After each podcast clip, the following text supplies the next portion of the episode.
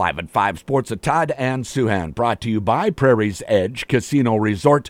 Well, Jim, unfortunately, the Gopher women's basketball team suffered a big loss injury wise with Mara Braun getting injured and being out for the season. Bit of a tough goal for them since then. Yes, and uh, Mara, you know, she's their best three point shooter, she's their best scorer, she's the person that defenses pay most attention to, which, you know, creates space for teammates and, you know, you just a natural progression here.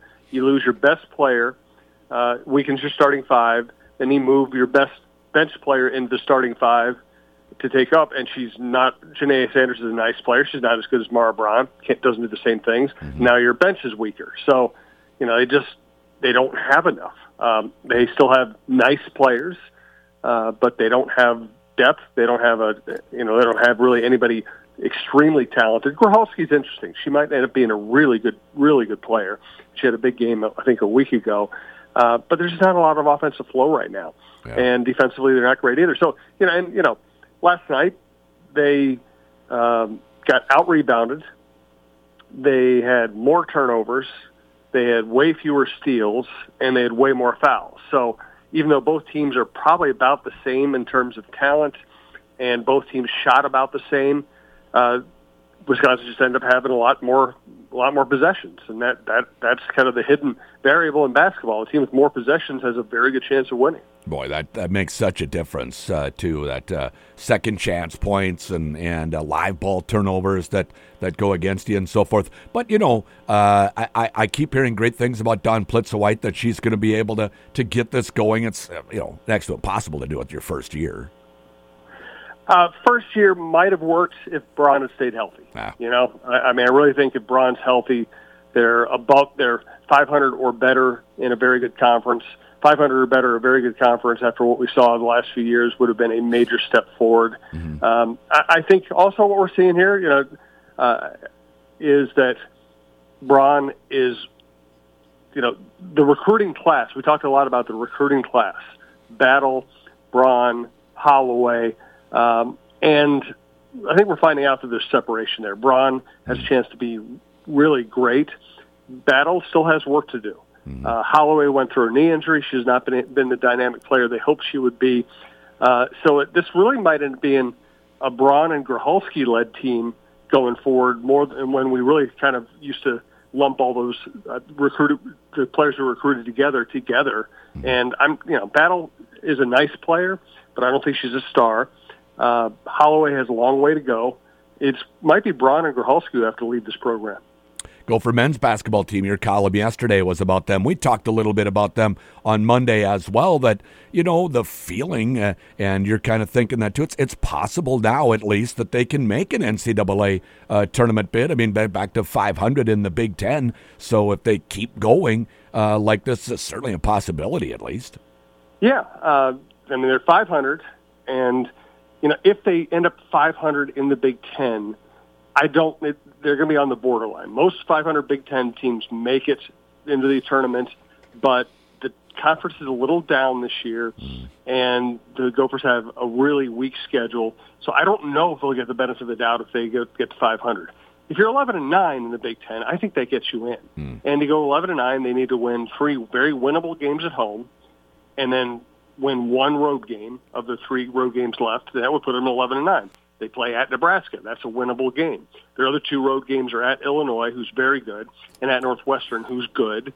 Um, so the, the easy, obvious path is win your three home games, win at Nebraska, and you're probably in. Now, there's also the Big Ten tournament. You'd have to at least you know show up and and look good in that tournament, and they'll have home court advantage. So uh, you know it, it's it's not listen, it's not, I'm not going to pretend it's easy or it should be expected even, but it's pretty clear that it's possible. Yeah, no doubt. Uh, certainly possible uh, for the Gophers uh, uh to get in there. And as as I look at it right now, you know, there's there's several teams uh, just a game ahead of them, or two anyway. Nebraska and Iowa just a game ahead, and then all of a sudden they're in sixth uh, in the Big Ten. And you know, the they're uh, in charge of their own. They'll they'll miss that opening round of the playoffs. Hopefully, they don't need wins in the Big Ten tournament, but it sets up better the higher they can finish. No doubt about it. And if you have any uh, chance of really making a run in the tournament. It's hard to play that first day and just keep winning day after day after Yeah. day. Uh, so yeah, I'm, I'm not going to pretend it's easy. I'm not Right. again. Probably shouldn't even expect it at this point in the, where their program is. But coming from two and seventeen a year ago, good lord, this is this is. Let's not uh, let's not gloss over what kind of an improvement this has Yeah. been. It's been terrific, no doubt about it. Uh, twin spring training. What are some of the biggest stories you're watching going into spring outside of Buxton and Correa's health? Um, well, r- really, you're, you're right. I mean, Buxton Correa being healthy is Yep. is like 80% of spring training. Yep. Uh, the other 20% is who looks good. You know, how do they set up the bullpen? Uh, so the biggest question to me is, I think they really want Varland in the bullpen. Uh, they, you know, the fact that there hasn't been a story out there yet where they said, where they admitted they've talked to Varland and told him what they want to do. I think they're kind of, they're kind of using him as a wild card. He's obviously, you know, they, I think fans always want clarity. Managers always want options. Ah, So, you know, they don't want to have a big deal where they say Varland's going to be a reliever and we're going to start having them just, you know, concentrate on throwing hard for one or two innings at a time. And then when the starters get hurt and they go, oh, I guess Varland's a starter. You know, so I think, I think they want to keep that option open. But the bullpen has a chance to be fantastic.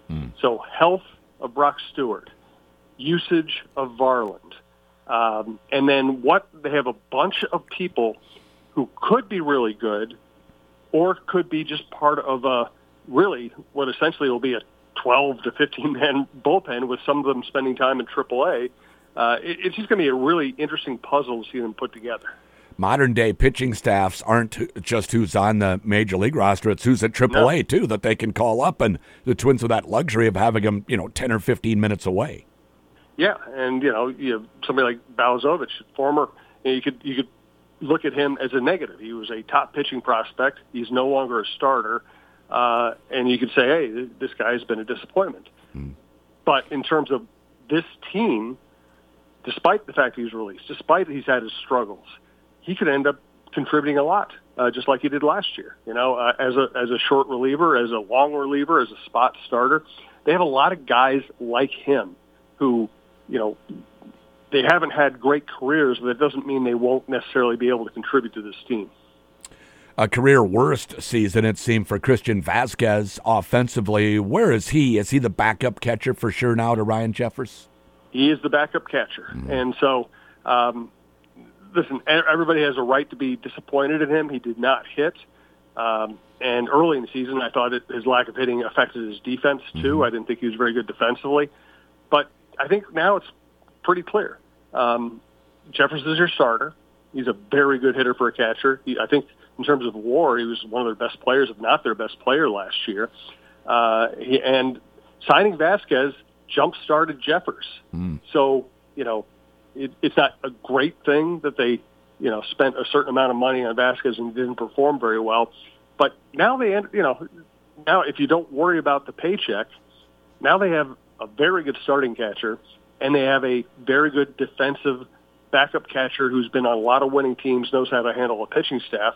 Know, as long as Vazquez doesn't let his uh, whatever offensive struggles he have has uh, distract from his defense, he's a good backup catcher. Yeah, no doubt. Uh, quickly on uh, the uh, Minnesota Wild, scoring a lot of goals, giving up a lot of goals, six to three last night to the Jets. But they did have a six-game point streak, and Winnipeg is very good, and the Wild don't match up very well against them either.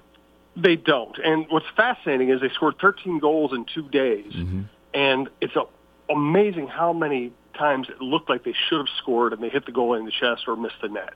Uh, they had a chance early. You know, they had a chance. They had a lot of chances the first period. They didn't convert. Winnipeg converted immediately, and I just think it was unrealistic that after that big emotional game against a very good team, you're going to go play the best defensive team in hockey on the road the next day and and have a lot of success. So you know, we can always pick apart the details, but I, I thought that was a, a fairly logical loss. Now, Yeah. sets up a tough weekend uh, at Edmonton, who's exceptional at home, and then next night at Seattle, who they're fighting for a playoff spot with. So big weekend ahead. Yeah. Jim, thanks so much. Thanks, Todd. Live at 5 Sports at Todd and Souhan, brought to you by Prairie's Edge Casino Resort.